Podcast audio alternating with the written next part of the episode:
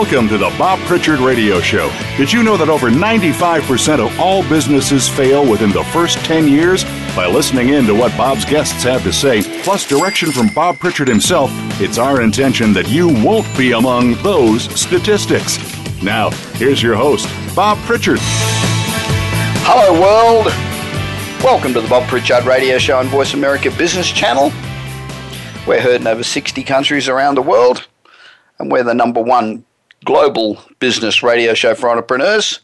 And today we're broadcasting as usual from Los Angeles. On this program, we love entrepreneurs. You know, people that are creative and who make something out of nothing. People that employ most of the people that are employed in this country.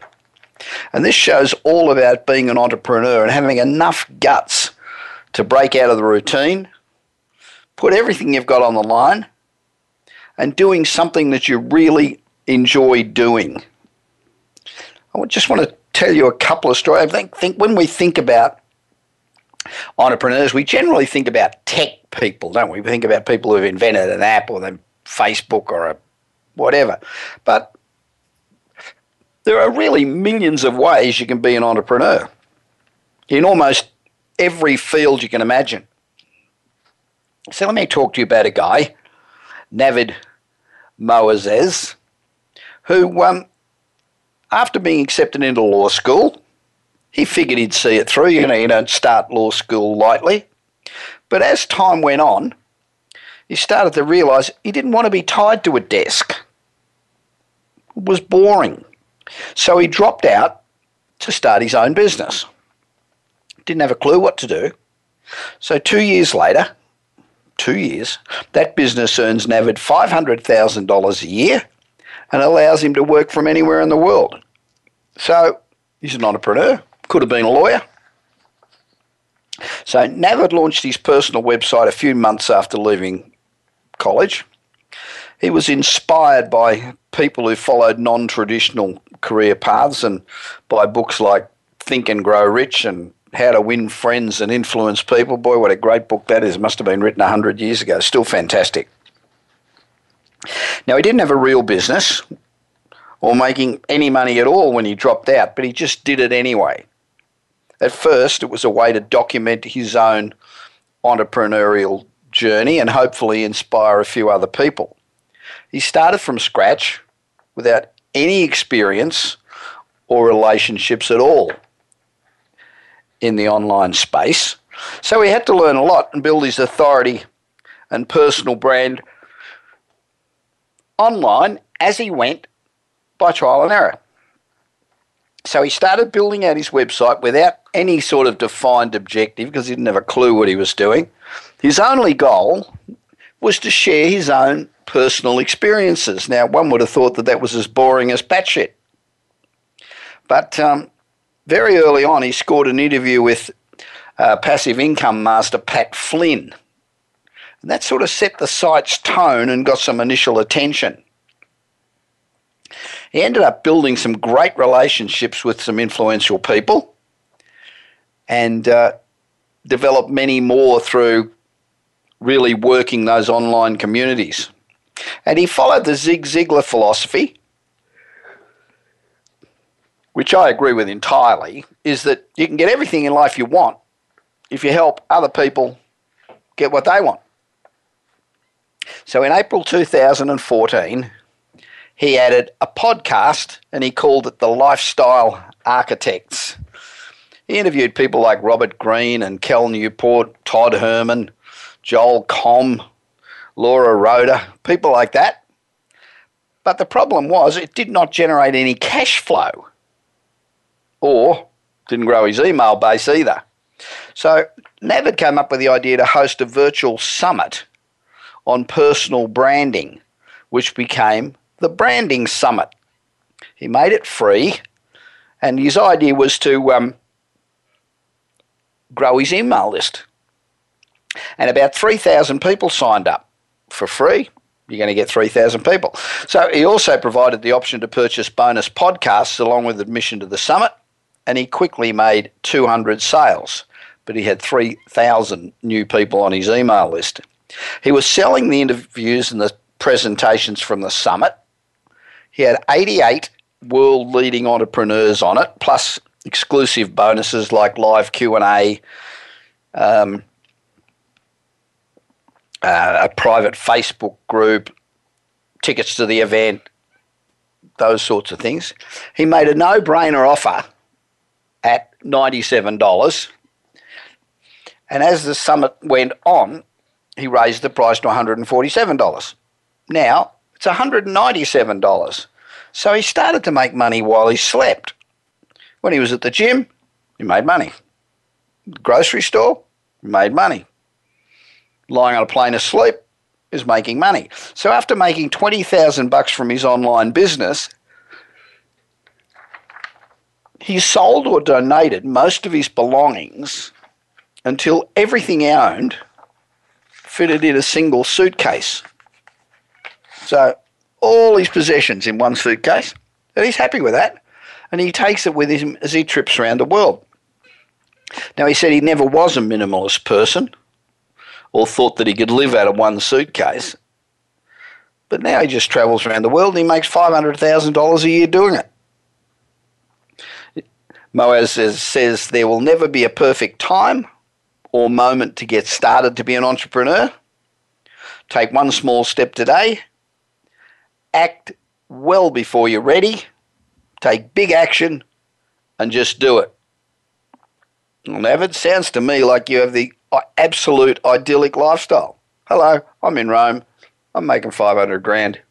Hello, I'm in Spain. I'm making 500 grand. so if you're thinking about being an entrepreneur, there's absolutely no time like the present to go out and do whatever it is the hell you want to do. If you enjoy it and love it, you'll be successful at it. Now, the great thing about being an entrepreneur is there's really no limit to what you can do. You don't have to invent a new piece of sensational technology. You can do something really simple like this next lady did. Her name is Andrea Ayres. And Andrea started looking for jobs after moving with her husband to Boulder, Colorado when she was five months pregnant. And after a number of interviews that went nowhere, she decided, well, hell, I'll build my own business. You know, where she'd have some flexibility. She got a new baby, so that would work out well. So she decided to launch a t shirt company. Now, there's fucking millions of them. There's t shirt companies all over the place. But she started a t shirt company and she started with a thousand dollars.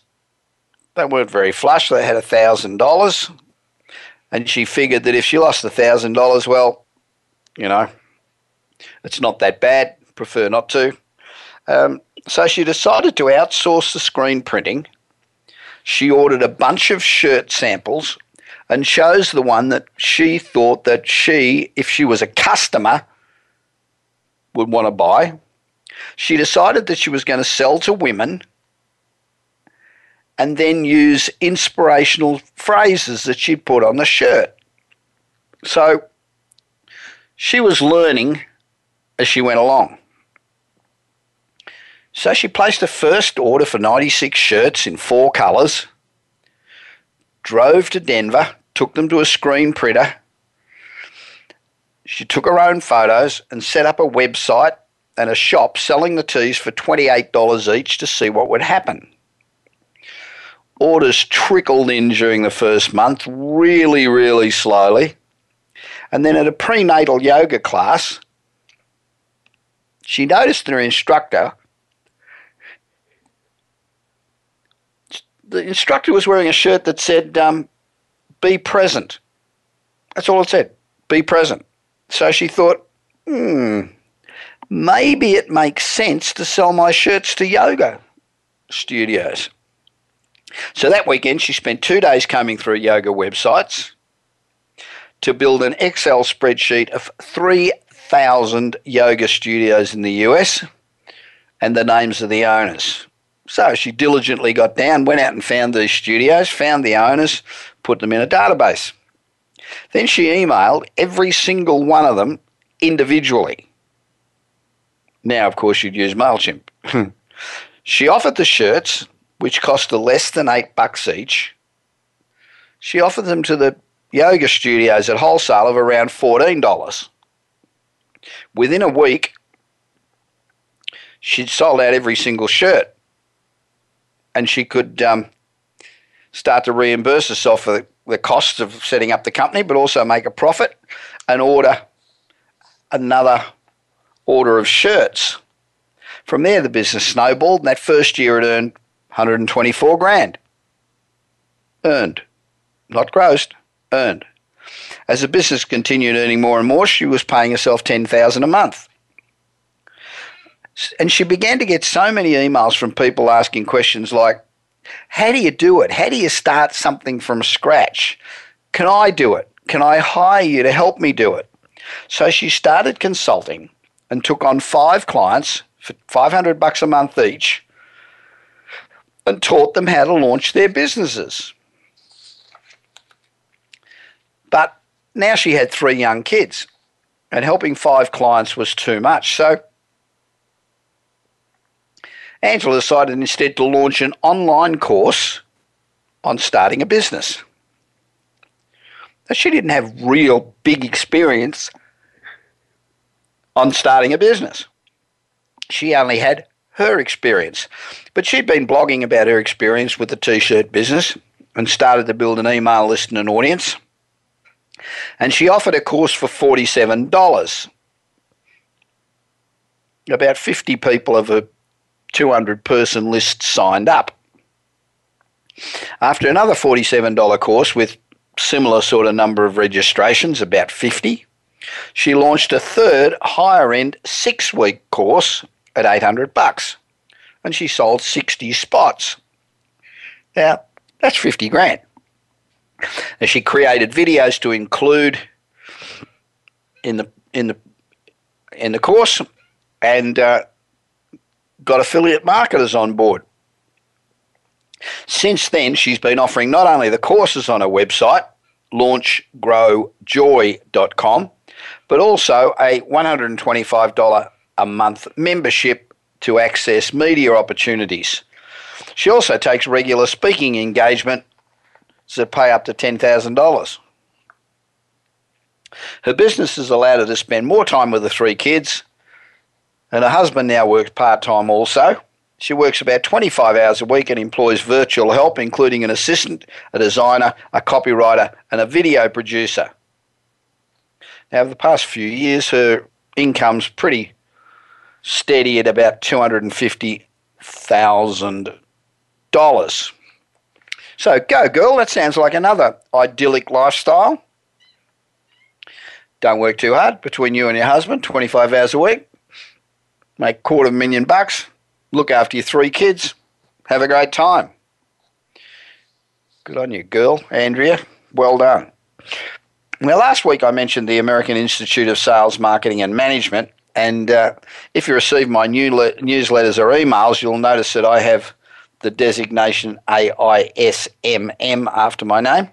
Now, I joined about 20 years ago, and it really has assisted me with my business. It's provided me a, lot of information. I mean, there's a wealth of information, lots of courses and things you can do.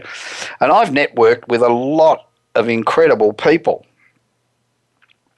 So it's America's premier training organisation, and of course, the um, certificate for the wall and the um, designation after your name doesn't do any harm. And the, the whole idea of the American Institute of Sales, Marketing and Management is to improve the skill and capability of its members. So we want to raise the standard and proficiency of both individuals and companies within what are the most important proficiencies in business, let's face it sales, marketing, and management. You know, company directors and managers and executives through to marketing specialists and engineers and trainers and consultants and students all work with the Institute with one common common goal, and that's people and company growth and success. So if you're interested in becoming a member, go to get a pen and write this down AISMM.us I uh, forgot to mention, I have just been made honorary president, and uh, that's a long way away from being a humble member 20 odd years ago. After the break, my guest today is Eric Rice, who has been a serial entrepreneur, entrepreneur for more than 10 years. He currently serves as the founder and CEO of TrepScore, and that's a data driven peer to peer knowledge network that uh, is designed to help entrepreneurs cut through the noise of data overload and proactively provide actionable information at the exact right moment. Prior to starting TrepScore, Eric founded, invested in, or advised more than 30 startups in fields ranging from financial services to software to live action gaming. And I am going to talk with Eric immediately after the break. This is Bob Pritchard. I'll be back in a moment.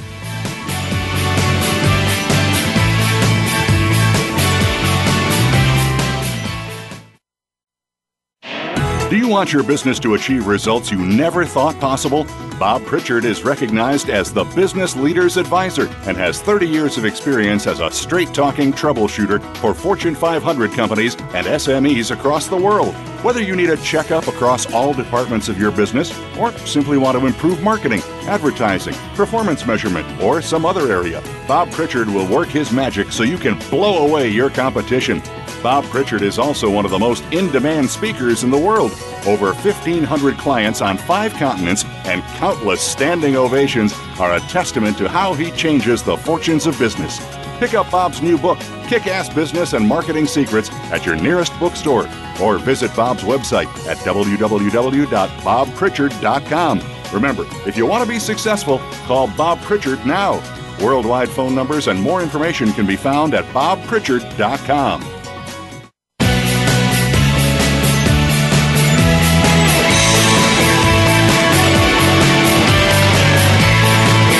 listening to the Bob Pritchard Radio Show. To connect with Bob, please send an email to bob at bobpritchard.com. That's bob at bobpritchard.com. Now, back to the show. Welcome back to the Bob Pritchard Radio Show. We're on Voice America Business, and we're proud to be the most listened to radio program in the world for entrepreneurs, with people listening to us in over 60 countries. Now, in this part of the show, we talk to extraordinary people, entrepreneurs that are either enjoying great success or establishing a new business and are making a difference. There are some amazingly talented people on this planet, and I love to speak with them because they teach us so much. Being an entrepreneur and being successful is bloody difficult, and we don't want to make the mistakes that people before us have made and have found a way to solve. We'll find plenty of mistakes of our own. So by listening to these interviews, we can find out what are the things that they've done that made them successful that we can learn from and also the ones that we want to don't want to emulate. Today's guest Eric Rice. He's a fellow metal member and has been a serial entrepreneur for more than 10 years.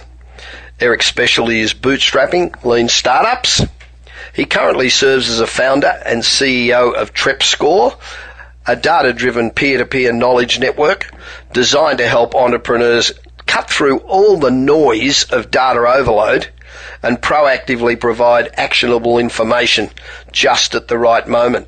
Um, you know, it's, it's interesting that probably 10 years ago, I was getting 400 emails a day and most of it was crap.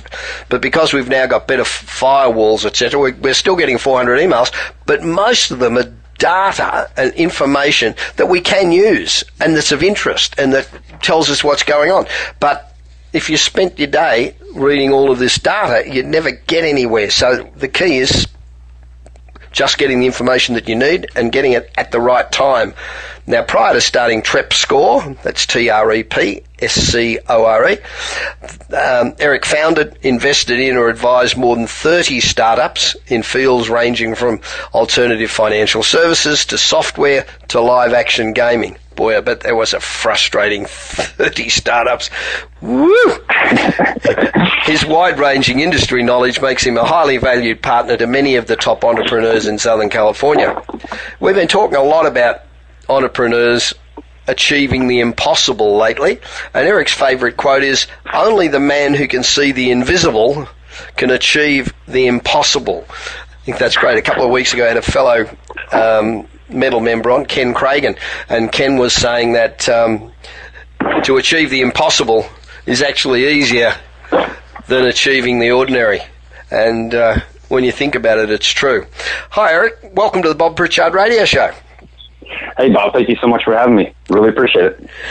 Now, being successful today, as I mentioned, is very difficult, particularly if you're underfunded, because the entrepreneur needs to wear so many hats. I mean, developing your product or service, whatever it is, is hard enough. But to run a business and worry about finances and worry about management and, and all of the rest of the things you have to worry about and the legals um, makes it so difficult. There's just so many hats.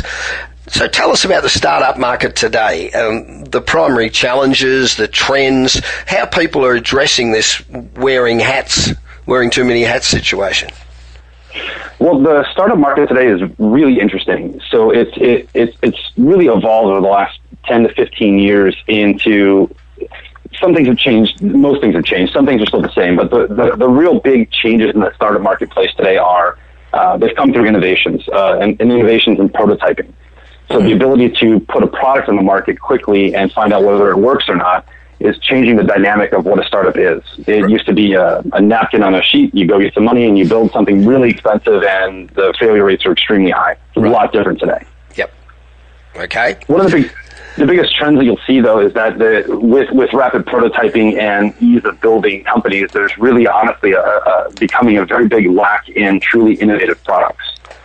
So where we used to see people trying to solve problems like um, like you know transportation and healthcare and some of these bigger ones, there, there's a, a, real big appetite from both startups and investors for you know simple products. I, I always tease people that uh, when I meet a new startup, I say, you know, I'm Eric. Good to meet you. Please tell me you're not the Uber of something. like the first way I start with it, everything's an Uber of something, or we're like this, and and, and people are being trained to uh, very much like Ken Cragen said, they're trained to uh, assimilate themselves with something ordinary so that it's easily palatable. And those deals get funded quickly, but the really truly innovative products, uh, they take longer to get to market, and they generally uh, have less funding in the beginning and tons of it in the end. So, are you, are you saying that Uber isn't um, innovative? Uber itself is, but I ran into a gentleman the other day. Uh, I asked him what he did. He said, "I'm the Uber of dog walkers," which just received 1.4 million dollars. Jeez. Um, I have a dog. I have two kids. Uh, I have a busy life, and I have absolutely no problem finding a dog walker. I don't really necessarily know where that pain point is. Yeah. But uh, there, I've met the Uber of uh, the Uber of accountants, the Uber of lawyers. It's it's it's becoming a, a, very redundant copycat market, which is predictable in, in a rapid prototype environment. Very predictable. We were talking last week about the Uber of toilets. Did you see that? That now there's I Uber. Have, yeah. Unbelievable. Now, yeah. One of the difficulties that I hear most um, entrepreneurs say is the challenge of raising money. Now, you, have headed up what thirty odd um, startups. How do you raise your money? Where, nearly every entrepreneur I speak to says, "Geez, I've knocked on a million doors and I haven't been able to raise anything." What's the secret? Well, there is there is no secret. Um, again, the easier your idea is to understand, the faster it's funding most of the time. Yeah. Uh, the more audacious and ambitious the idea is, the slower, the, the more relationship driven your investor contacts become. Uh, I can give you the, the, the trial and, and tribulations of, of, us raising capital. What we're doing is extremely wanted, needed, and tested. It took a long time to figure out what to do. It took a long time to get people to use it. Uh, but in, in my opinion, the, the the investor interest is now multiplying by five, six x every week because not only have we gone to the market with a problem, we've maintained relationships with our with our investors, even when they say no. And when they say no, we ask them why, and and we you know some cases you got to beat it out of them to get why. Uh, but you get that information and you would continue to grow and you display who you are, how tenacious you are, how resilient you are, how innovative you are um, and and the, the, the, the fundraising process, the real secret sauce is to have patience. you know, whether you have or don't have money, you have to understand you're asking someone you generally barely know to write you a check for uh, something they may never see a return on. Right. And it, it, it really is a long, a long tail relationship process that most entrepreneurs, because we have such high ADD levels, uh, don't have the bandwidth to, to withstand. So a lot of fundraising goes by the wayside because people look at it and say, well, I didn't raise any money in 60 days. It's supposed to be done. Uh, when it's 60 months, then you can look at it and say it's done. But if you have a really good idea that's sticking to the market, you've got to be resilient. It's the number two trait investors look for is resiliency.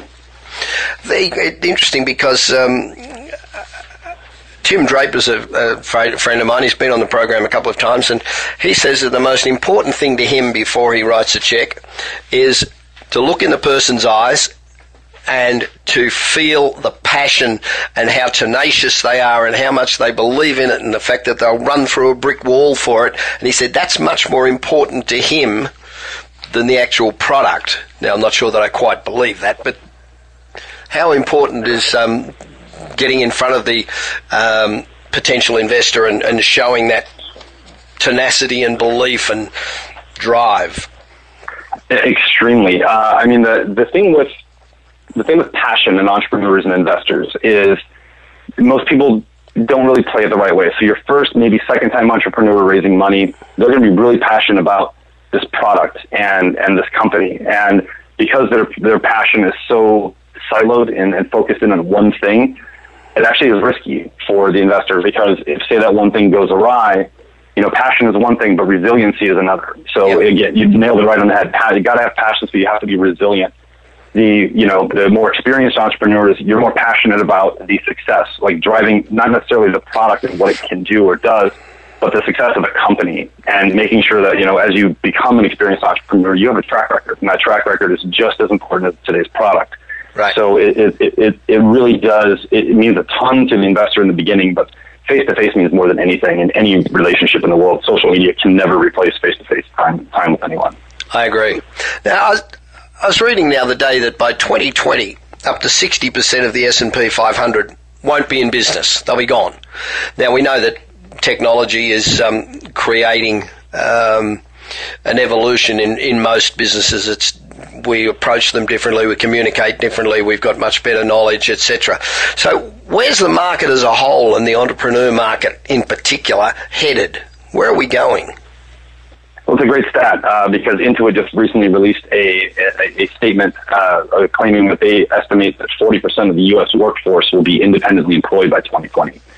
So not only are the big corporations losing in innovation because so bureaucracy makes it so difficult for them to move quickly enough to to feed the the appetite of technology change.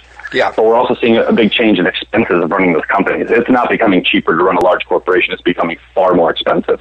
And, the, um, and their structure, the, the whole middle management thing is so inefficient and called, you know, things get siloed and then there's so much um, um, animosity and, and different sections of the company working against each other. Big companies have got everything against them, haven't they? Well, I can give you two examples of that because that's a great point. Number number one example is uh, I talked to. I mean, I, I I probably chat with thirty to forty entrepreneurs a day, every, Sundays included. I just am addicted to the space. Uh, and when I talk to some of them, I talked to a guy uh, three weeks ago that said, "I got this great idea, and I won't give the name of the company because I don't want to embarrass them, but uh, I went to this company. It's a perfect fit for them. I spoke to a guy. He said, "Yeah, this is a perfect fit," and I never heard from him again. What the heck's going on? I said, "Well, it's, it's very simple. You probably created a perfect fit for that company, yeah, and probably. you probably talked to the exact person, and that person's job is threatened by the mere fact that they didn't think of that idea. So all they have to do is throw it in the waste waste bucket, and all of a sudden, you now have an idea that." He's protecting his job. If you come in and innovate in the space he controls, you're you're literally putting his job at risk, which is a major major problem. Right. Uh, the other one our stats that was recently put out by uh, some independent studies done by Bain and some of these other places that uh, went in and talked to middle managers. And the number one most fr- number one frustration point for middle managers, entrepreneurs, or executives right now is information overload. Yeah. And statistically, 79% of all people in positions of authority within their own company or another uh, feel that they have more information available to them by the time they get to work now than they used to have in an entire month five years ago and oh, it's frustrating the heck out of them. Yeah, and and you know, the, for some reason, there's this desire to want to absorb all this stuff. I mean, I get all these emails, and instead of saying, well, that doesn't really apply to me now, I'll look at it later, I think, gee, that's really interesting. I'm going to delve into that and find out what it's about. And so you find yourself totally buried. Well, more than buried, you find yourself constantly distracted. Yeah. Like things like that are, are extremely distracting. So, you know, the, the same studies, which I'll be more than happy to email you uh, to use on the show, these studies show that, that the average person can't pay attention to anything longer than five minutes, not because they're incapable of paying attention, but because a tweet will come in, an email will come in, a RSS feed newsletter will come in. Yeah. Something comes in that continually distracts us. So our workforce is getting less and less effective and more and more busy, which makes no sense. But that's where we're going. Yeah, but there's so much sensational crap around, isn't there? I mean, I could I could sit here all day and read all this stuff that I get and be told I wouldn't make any money, but I'd, be, I'd, be, a lot more intelligent probably, and um, I'd be entertained. Um, I've um, so where is where's the entrepreneur market going then? What are people really focusing on? Well, so the entrepreneur market, when you when you when you say the word startup to the average person, they automatically think of Silicon Valley tech startup. Yeah. Uh, but the st- startup market's evolving, where startups are becoming more brick and mortar. They're in certain areas. Uh, they're becoming more B two B focused, and not just providing oh, consumer okay. products. Yep. And they're really looking at solving problems that uh, uh, fit into larger puzzles. So the only way that the large corporations can actually maintain their stronghold in the marketplace is to fund, uh, incubate, uh, you know, partner with, collaborate with these, intelligent young startups and be able to absorb or acquire that technology on a pre-contract basis. Right. So they're not doing that in many cases right now. They're not saying, I'm going to give you this money and I want first right of refusal for it. They're saying, create a venture fund and the venture fund's not communicating with the mothership. Uh, and then you have a, a disconnect. But the, the entrepreneur market is really evolving into more of a plug and play environment where they're building apps on top of platforms instead of building new platforms. They're building um, you know, very niche driven products that are being either self funded uh, or overfunded. There's really not a whole lot of underfunding that's going on any longer. It's, it's either a big, big chunk of money to compete or nothing. Um, and that's really good for the environment. That's a, that's a, that's a competitive advantage for both sides. Um, yeah, yeah. So, kind of revolving back to the secret to raising money, in my opinion, has always been to bootstrap through proof. So take the money you need when you need it, take as little as you possibly can, and prove out your model so that you, you have less dependency upon and with an investor in the future. If you if you display great, just like with anyone, if you display great dependency, then you're going to have to give up quite a bit. But if you can if you can manage to tough it out through those early early phases, you're going to get to a point where you're in control of your own destiny, and that's really where the startup market is, is hopefully going. Um, I've got an interest in a startup in Brazil. Um, that's one of the reasons I'm spending so much time in South America. But um, and I was reading today that 34% of Brazilian companies are focused on something to do with big data or gathering big data. Um, is that is that a focus of, of startups at all here, or I know that refers to companies, you know, wanting to go out and gather big data and analyze it and subjected to algorithms, etc. But um, is there is there many entrepreneurs focusing on capturing that big data and spinning it out and being able to define your customers so much more readily, and then using, say, location to um, to really understand their buying habits and their and their lifestyle habits? Well, this is uh, this is the ocean I swim in on a daily basis. So, okay. um, Good. Number one, number one to answer the question about big data and and where, uh, it's very regionally specific. So if you look at uh, San Francisco, tons of big data companies. If you look in New York, tons of big data companies. Seattle.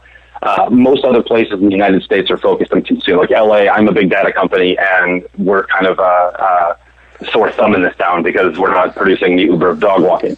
Right. Uh, but, there, but there's a, a definite regional appetite because at the end of the day, great ideas get funded by uh, by investors who can have regular face-to-face meetings with their entrepreneur.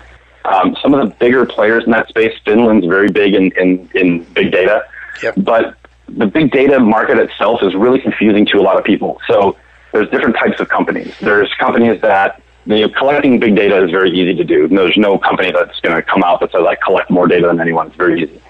What they're doing, though, there's a few different types. So some of them are doing uh, siloed big data breakdown. So uh, you, can hire our company, we look at your customer data, we help you refine it. That's very useful.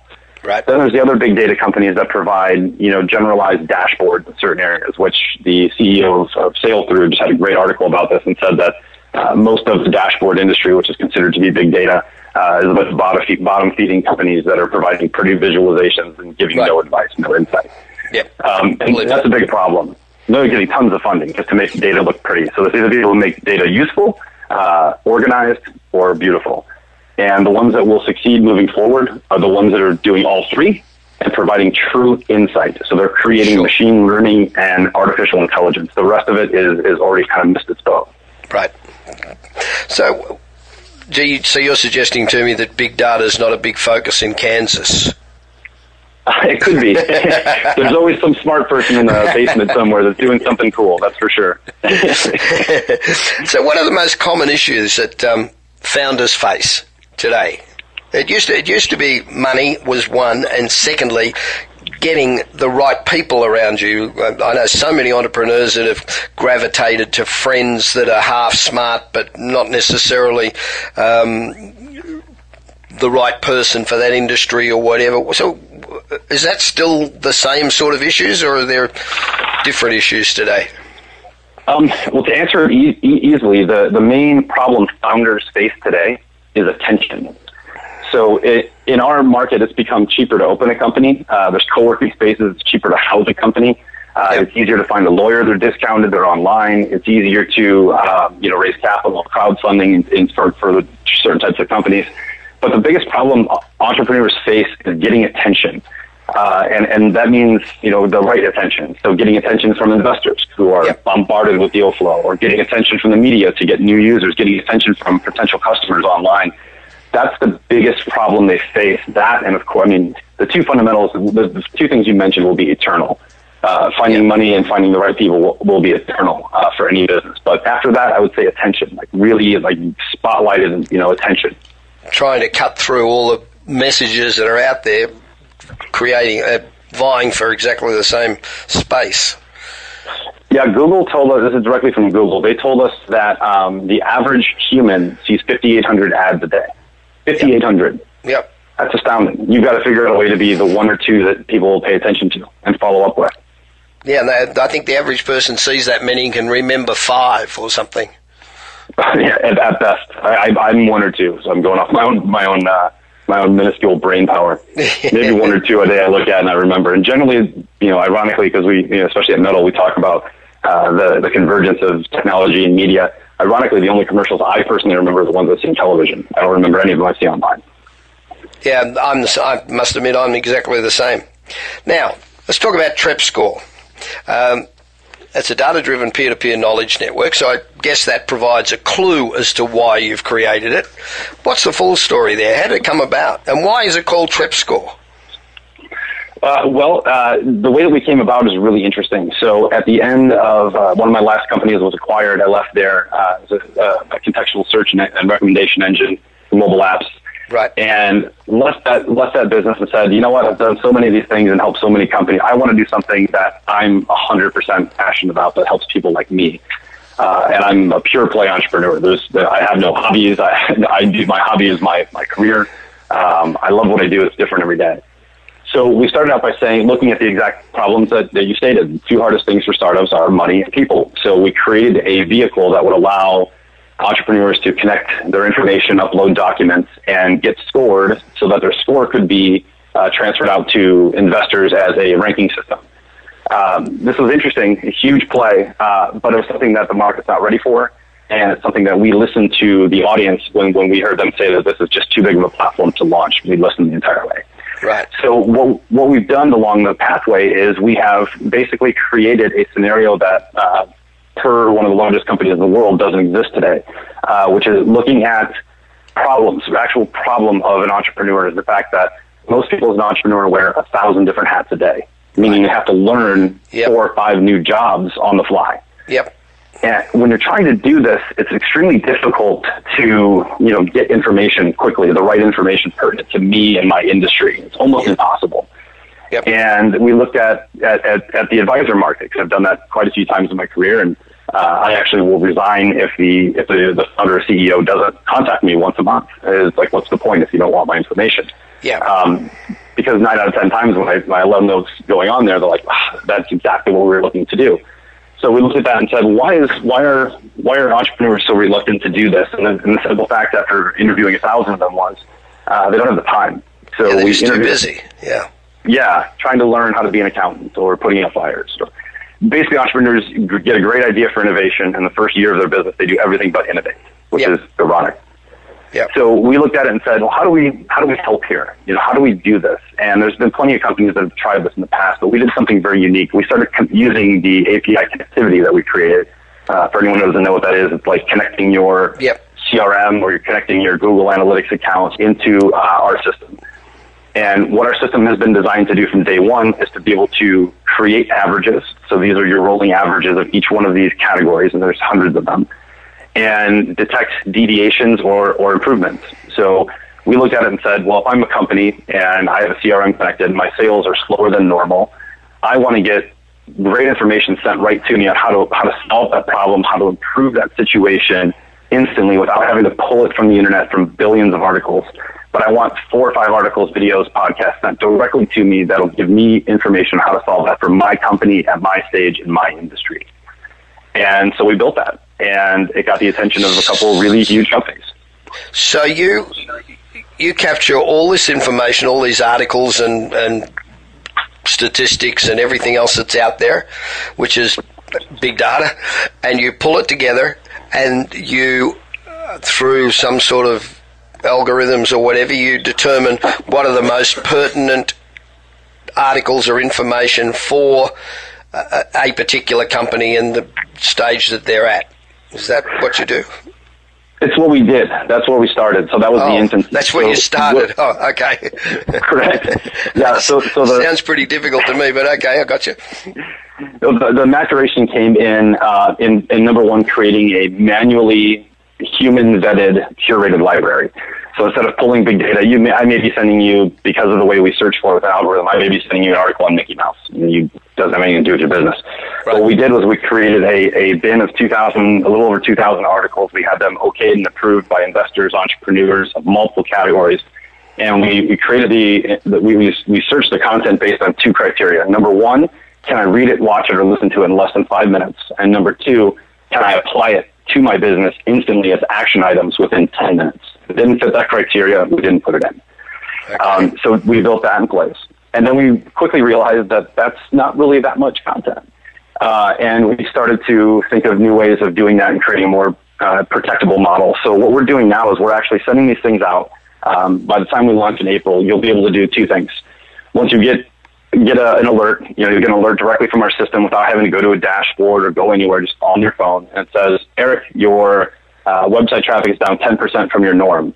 Here's five suggestions and insights on how to improve this and we'll, we'll track your links. And what we'll do is we'll watch your progress. So if you get it back to normal, so you get your website traffic back to normal, our system will, will award you points, which can be used for free services, promotions, uh, you know, exchange services with other startups in the system.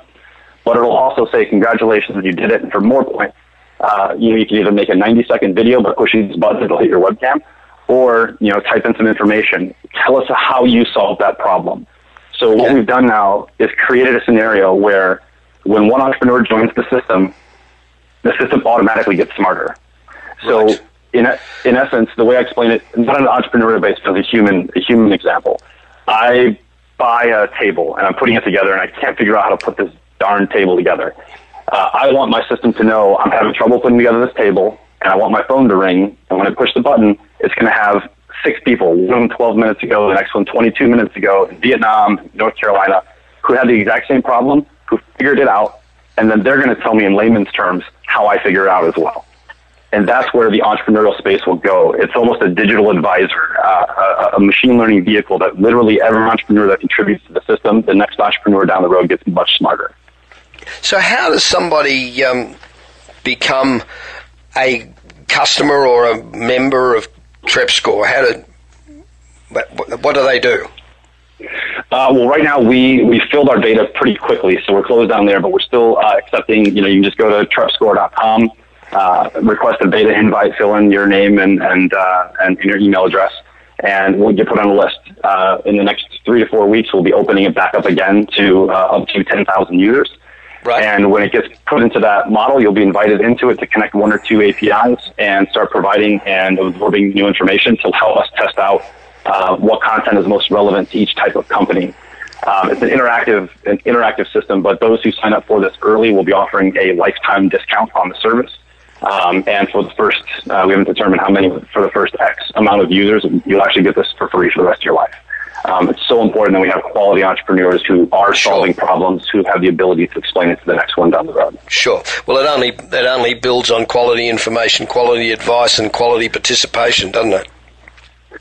Yeah, the, the fundamental issue we're trying to solve is credibility and source. And the, the, you know, if I'm an entrepreneur and I have a problem with anything, and I go online, I get something from Forbes who that was written by two people. One of them's a journalist who really has never done what I'm doing before, or it's written by a big CEO of a company that's been big for six or seven years who has no idea what I'm going through as a startup. No clue. Right. I don't care how, how attached they are.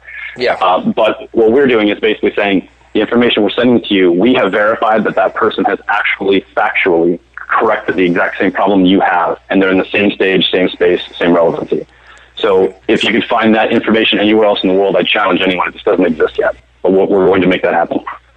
Right. So Brian Williams can't join. Everyone's welcome to join. so, so, how? Do, why the name Trep Score? I, I must be missing something here. Trep Score. Uh, well, it's uh, it's it's kind of ironic. It's the the name itself uh, is two words mushed into one. So Trep is the middle of the word entrepreneur, and it's the term that a lot of people use on Twitter. Okay. So it kind of defines the shortened times the, attention span of the entrepreneur of a reader these days. Um, and then the score comes into play in two different ways. So per our name, uh, the score is really it's, it's a constant scorecard for what you're doing. The system won't let you miss problems of the company or won't let you miss good things you've done either. It's constantly watching and reading your performance specifically for you. Um, but we've also added in a gamification model. So for the the entrepreneurs in the system, April, uh, April, hopefully April, maybe like maybe mid mid or early May, uh, we'll actually be creating a gamification model. So every time you do something great, you've improved a problem, you're going to get a score. You're going to get points. Every time you help the community, you get points. Every time you need the help of the community, you lose points. Uh, it's basically building in a knowledge currency where based on the amount of interactivity you have with the platform, you can extract more and more information and really run a much better business in half the time. Well, that's fantastic. I, I realise now why you've been involved in 30 startups and why you're obviously extremely good at it. Um, so, we're, we're at the Bob Pritchard. We're all about helping entrepreneurs. So, how can my audience help you with the launch of TrepScore in April, early May?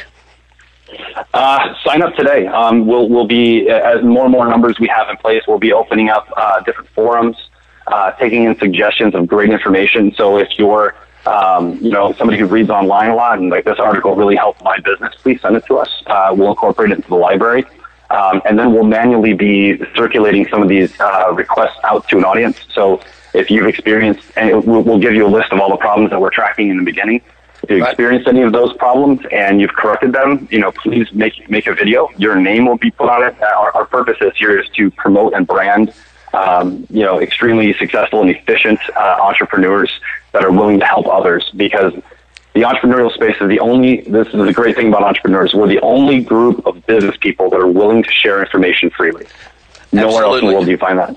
Yeah, I agree with that. Well, Eric, thanks very much for joining me on the Bob Pritchard Radio Show. I really appreciate it. Now, if you'd like to find out more about Eric Rice and TrepScore, go to trepscore.com. That's T-R-E-P-S-C-O-R-E dot com. And um, even though Eric says that um, he's totally involved in um, being an entrepreneur. He can't come to medal tomorrow because he's little leaguing, which I'm sure a lot of us can relate to. And I'll be back with more of the Bob Pritchard Radio Show right after this short break.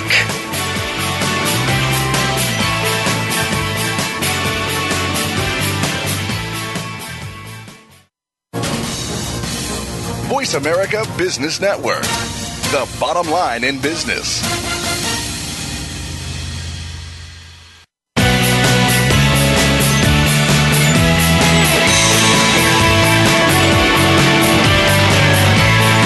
You are listening to the Bob Pritchard Radio Show. To connect with Bob, please send an email to bob at bobpritchard.com.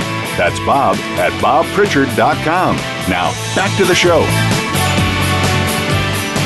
Welcome back to the Bob Pritchard Radio Show on Voice America Business Channel, the number one global business radio show for entrepreneurs. And today we're broadcasting from Los Angeles. If you've missed any one of the shows over the last four years, you should go to the archives at Voice America Business or go to bobpritchard.com and all the shows are on the website. Just simply uh, go up to the navigation bar to radio show and it's got a description or it's got a title of the show and it's got a description of the interviewee going back for four years. So um, please go and do that. Five years ago, this week, certainly doesn't seem like it, but five years ago this week, a tiny startup called Uber was founded.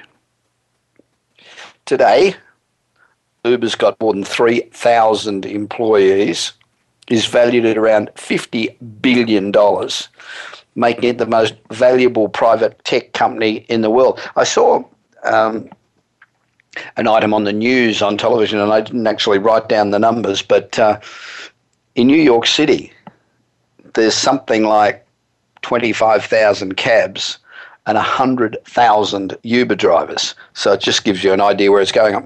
I use Uber all the time. Uber is fantastic. You know, you know who you're getting. You always get a clean car. The people know your name. Um, you've got their private phone number. It, it's it's really brilliant, and it's a bloody sight cheaper than cabs. And uh, cabs in Los Angeles are pretty grotty. Now, three of the early employees of Uber, and this is another reason why you should be an entrepreneur and get into startups and work with startups.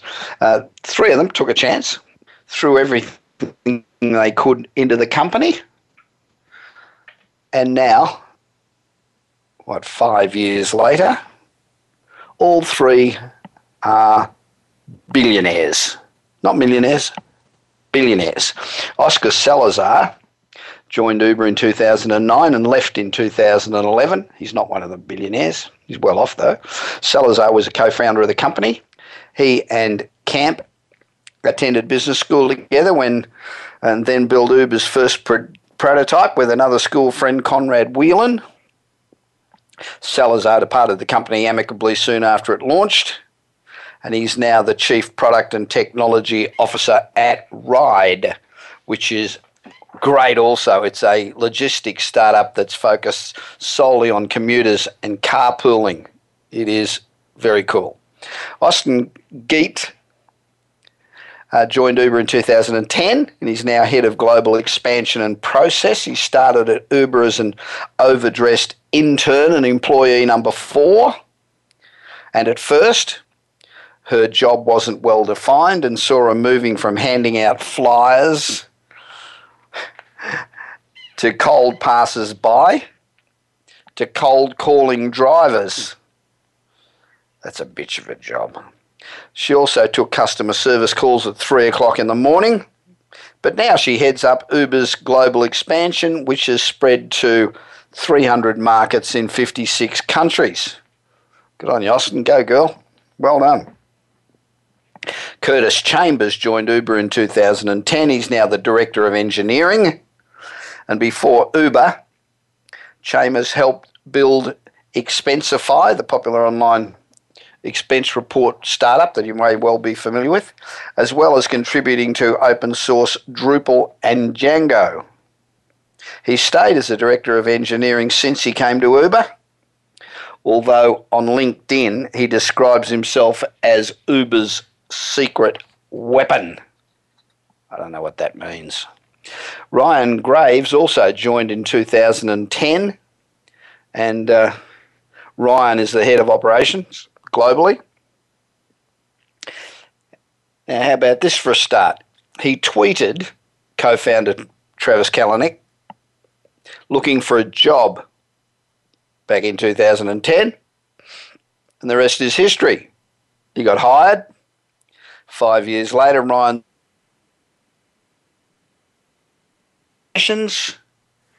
and he's worth 1.4 billion dollars. Now that tweet to Travis was about the smartest tweet anybody's ever made, I reckon. Now Garrett Camp, who co-founded Uber, as you probably know, in 2009, he then created his own startup studio called Expa. Today, Expa works with founders to help them build and grow their own companies. That's a, that must be so rewarding. So Garrett is now Uber's chairman, and he's an advisor.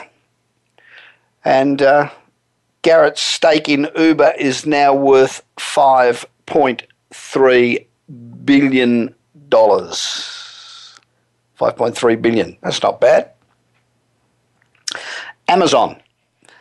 Amazon's um, been desperately trying to find a way to um, promote its Prime uh, membership and uh, give people value for money. And uh, you know, a lot of people are doing analysis and saying if it's just for sending out parcels, you've got to send out millions of them. But um, apparently, Amazon's getting ready to launch its own line of food and household products as part of its Elements brand. Amazon's already filed the paperwork to get trademark protection in more than 20 product categories, including milk, coffee, soup, pasta, water, and razors and cleaners and a whole bunch of other stuff. They've also approached private label food companies, including Treehouse Foods. Now, the new products will be an extension of Amazon's Element brand, which launched last November, uh, last December, I think, um, with two products. They only had diapers and baby wipes, and baby wipes they wiped in January after nobody bought them. Elements products are only available at Amazon Prime members who pay $99 annual membership fee. So it's starting to get better. Now, since these are food products, Amazon could face more questions around the quality of its manufacturing process, but all Amazon Elements products reveal information about ingredients and where they were manufactured, etc. So they are probably pretty safe. Now, you're listening to the Bob Pritchard Radio Show worldwide on Voice America Business, and we're here to assist entrepreneurs to become successful. So, if you have a question about any aspect of business, doesn't matter what it is, please don't hesitate to email me at bob at bobpritchard.com and we will answer you on air or email you directly. Um, We've also had a lot of requests to send out a summary of each week's radio program, which we've been doing now for about eight weeks and we've had great feedback to that. Thank you, it's really appreciated. We're avid users of LinkedIn, so please become a contact on LinkedIn or on Twitter or Facebook. We'd love to keep in touch with you. And as I mentioned in the uh, first half of the show, I've just been appointed the honorary president of the American Institute for Sales Marketing Management and Management. Now, since I'm an honorary president, I don't actually do anything, but um, urge you to join. So aismm.us. Thank you for joining us for today's show, and we look forward to you joining us again next week. And in the meanwhile, remember that if you're not really pushing the envelope and you're not on the edge, you're taking up too much space. It's easier and much more rewarding to do the impossible than it is to do the ordinary. This is Bob Pritchard, and I look forward to your company again next week when I will be at Williams Lake in Canada. Bye for now. You've been listening to the Bob Pritchard Radio Show. Please join us again next Tuesday at 8 p.m. Eastern Time, 5 p.m. Pacific Time on the Voice America Business Channel. Until then, enjoy another week of success in your business and your life.